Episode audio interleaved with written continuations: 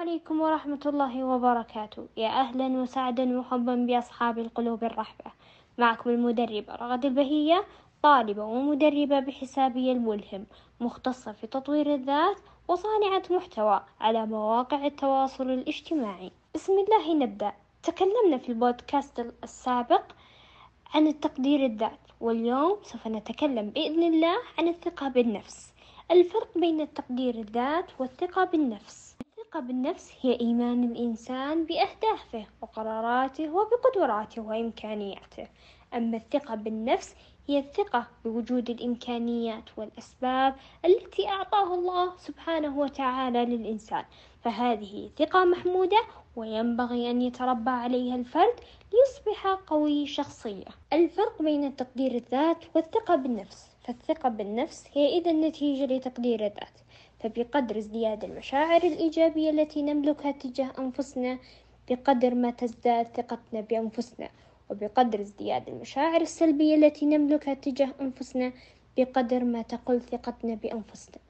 بسم الله نبدأ بودكاستنا لهذا اليوم وبعنوان ثقة النفس. مفهوم الثقة بالنفس. الثقة بوجود الإمكانيات والأسباب التي أعطاها الله سبحانه وتعالى للإنسان. فبهذه الثقة محمودة وينبغي أن يتربى عليها الفرد ليصبح قوي شخصية. لماذا الثقة بالنفس؟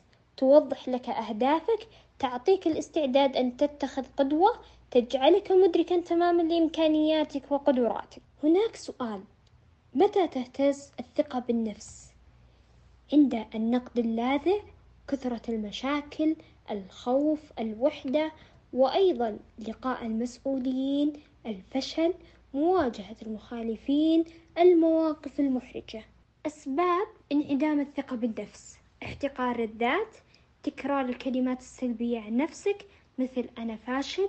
التركيز على مواطن الضعف وترك مواطن القوة.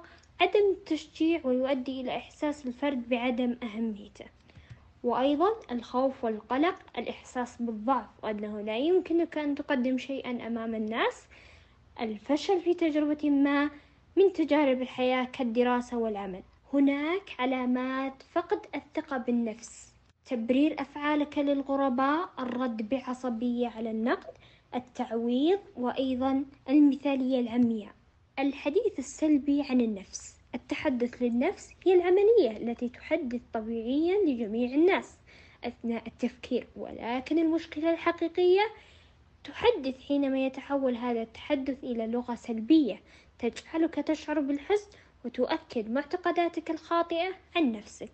من أمثلة التحدث السلبي للنفس ملابسي سيئة جدا اليوم كان يجب أن ترتدي شيئا آخر. لماذا لم يبتسم في وجهي؟ بالتأكيد أنه يكرهني. كيف لم أنجح في هذا اليوم؟ بالتأكيد أنا فاشلة. لقد تأخرت بالتأكيد لن أصل في الموعد. كيف أتغلب على التحدث السلبي للنفس إذا أردت أن تتغلب على التحدث السلبي فعليك أن تواجه بالأسئلة هل جميع يكرهوني فعلا؟ هل عندي دليل على ذلك؟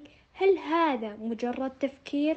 نصائح للقضاء على الحديث السلبي مع النفس الجلوس مع النفس والاستغفار في لحظة صادقة أيضا التقليل من الجلوس منفردا وكثرة الجلوس مع الناس تحديث النفس والعقل الباطن بالأشياء الإيجابية. تنقل إخفاقاتك للآخرين وحافظ على هدوءك.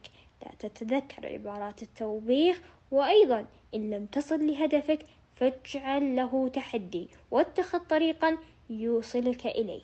كن سعيدا من بداية يومك تبقى كل يومك سعيد. وأيضا عدم اللوم النفس عما حدث في السابق وأيضا توقف عن نقد ذاتك ودواخلك. صفات الواثق من نفسه. شخص يعرف قيمة قدراته ومهاراته وخبراته الحقيقية. شخص واسع الفكر يتقبل برحابة الاختلاف في آراء وجهات النظر. وفي الختام أتمنى أنكم استمتعتوا في هذا البودكاست. لا تنسون تتابعونا على مواقع التواصل الاجتماعي. دمتم بخير. ازرع تباشير السعادة بيديك واكتب بإصرارك جميل المعاني. خلي الأمل ما ينثني عن مباديك. وانثر تفاؤلك وتطيب الأماني. اضحك مع لحن الفرح هذا يغنيك. محلى تفاصيل الفرح والأغاني عيش الحياة وغيم حلمك يغطيك. يسقي ليالي